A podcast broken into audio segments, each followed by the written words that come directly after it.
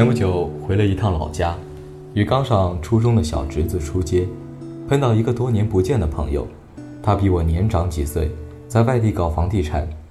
尽管这几年中国的房价高得离谱，搞房产的人轻易就赚个盆满钵满，但似乎这位老兄混得并不好。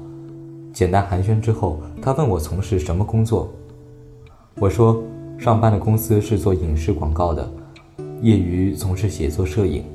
朋友说：“想不到你那么厉害。其实我读书那会儿语文也很好，作文常常被老师拿来当范文，在全班同学面前朗读。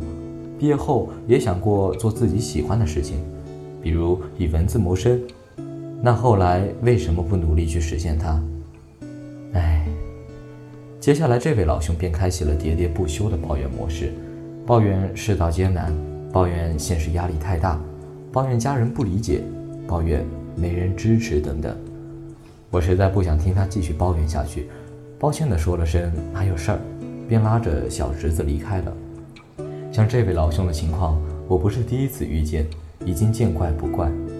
每当遇到一些朋友，陌生或熟悉，跟他们聊起我手头上所做的事情，他们都会说：“好羡慕你可以做自己喜欢的事情。”我会奇怪地反问：“为什么你不可以做自己喜欢的事情呢？”没有人绑住你的手和脚啊！随即便听到他们的叹息。其实吧，当初我也有一个文艺梦，只是这个文艺梦往往以只是后来这样的结局告终，梦想还没有来得及崛起便灰飞烟灭。这是多么令人遗憾的事情！就在几天前，我一个在云南开民宿的朋友，想招一名店长，让我帮忙留意有没有兴趣的小伙伴。我在朋友圈写了几句田园诗般的招聘文案，再配上朋友发来的民宿美图，当即引来了一片围观与点赞。好多人都说想去，有几个蠢蠢欲动的更是私下问了我民宿地点、工作内容、待遇等方面的信息。当我一一告诉他们这些时，他们掂量了半天，最后一个个都以各种理由拒绝了。注意，不是因为待遇问题，一个说要是早两年。年纪尚轻，我一定去。一个说：“毕竟今时不同往日了，且上有老，下有小，实在撂不下责任的担子啊。”一个说：“太远了，我这儿过去要几百公里呢。”我很是感慨，为什么我们想做点自己喜欢的事情就那么难呢？为了梦想，我们得有多大的勇气？《霸王别姬》里的小豆子一开始吃不了挨打的苦。想逃离梨园行，后来偷看某角儿的表演，泪流满面，因为他也想成角儿，于是冒死回到戏班。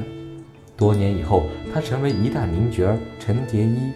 师哥段小楼说他不疯魔，不成活。所以，如果你心中恰好也有梦想，你对梦想的热爱也热到足以烧毁一座城市，那么不要犹豫，不要理会那些世俗的眼光。花时间与精力去努力，像疯子一样去实现它，不要怂。如果不趁年轻去做一些自己热爱的事情，老去的时候，你拿什么回忆？而只有吃过苦、受过难、为梦想战斗过、为自己疯狂活过，你才能换取一份快乐与从容、云淡与风轻。